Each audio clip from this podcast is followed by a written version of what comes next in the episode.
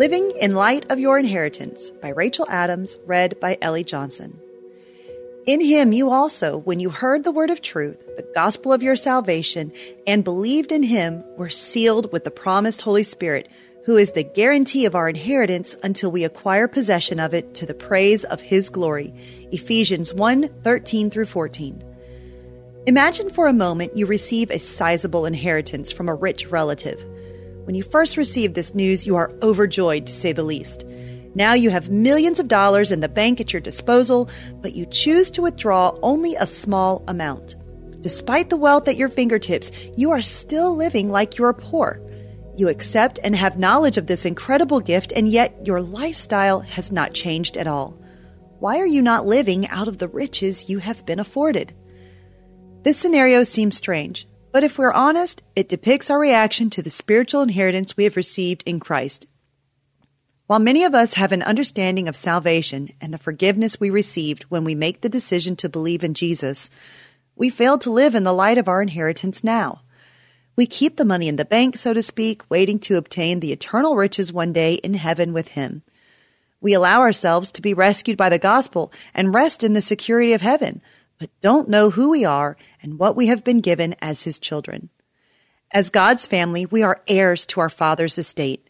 Because God knew we would need His help living as His heirs, He sent the Holy Spirit as the deposit to help us. Ephesians 1.14 Each time the Holy Spirit reminds us of His teachings, convicts us of our sins, restrains us from selfish behavior, and prompts us to love, we see the evidence of His presence in us.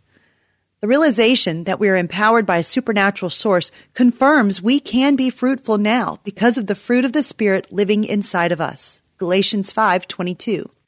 Living in light of our inheritance means we receive and respond to God's generous gift.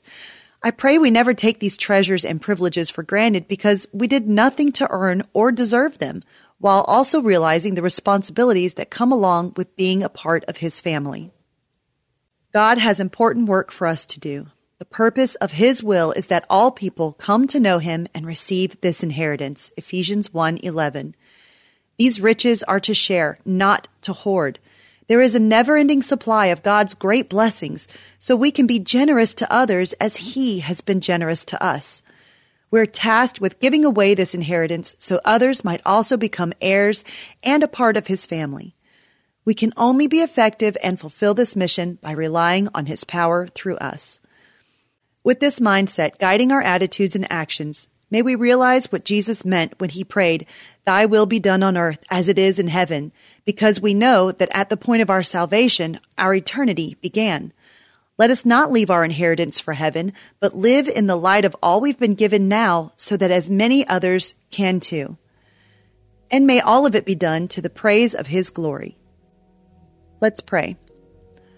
Lord, thank you for all you have given me your Son, the Holy Spirit, and the hope of eternity.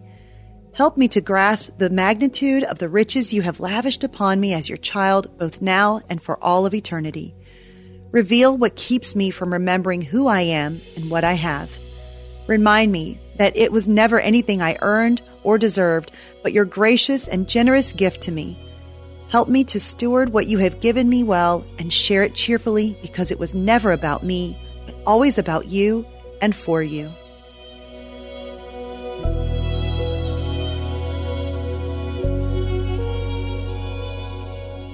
Hey everyone, thanks for listening to Your Daily Bible Verse, a production of the Salem Web Network. If you enjoyed what you heard today, we'd love for you to head over to iTunes and rate and review our podcast. It really does help people find us.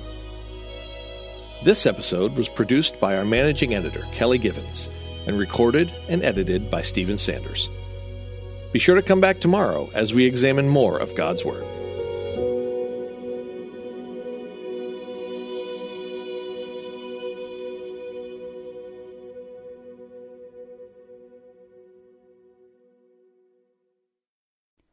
Christmas. For most kids, it's the most joyful time of the year. But this Christmas, 1.5 million children will spend the holiday separated from a parent because their mom or dad is behind bars. Prison Fellowship Angel Tree needs churches in our communities to volunteer to bless local children with a gift, the gospel, and a loving message from their parent. I believe this is an incredible opportunity for our listeners to share the love of Jesus this Christmas. Many of Prison Fellowship's partner churches continue ministry to local Angel Tree families after Christmas is over. Through this ongoing care, Prison Fellowship Angel Tree strengthens and encourages families every day. Angel Tree wouldn't be possible without the help of faithful volunteers. If you're ready to make an eternal impact in your community, please register today at angeltree.org backslash church. That's angeltree.org backslash church. Miracles are everywhere. Let our adventure begin! Discover PureFlix, your premium streaming service where faith and family values come home. Ready to have some fun? The most exclusive selection of quality, wholesome movies and series that will uplift your spirit. A man can argue whether God exists, but when he looks at his daughters, he knows. With new arrivals every week. Unbelievable. Save big and enjoy the possibilities like invitations to exclusive theatrical screenings. I see it, so I believe it. Find out more by joining today at pureflix.com. This, this is my skyship, Dreamer. My cargo is stories, and our destination, dreams. With Abide Sleep Stories for Kids, you can help your children fall asleep fast and learn about God. To find these kids' bedtime stories, go to lifeaudio.com or search your favorite podcast app for Abide Stories for Kids. You can also download the Abide app for more biblical meditations at abide.com.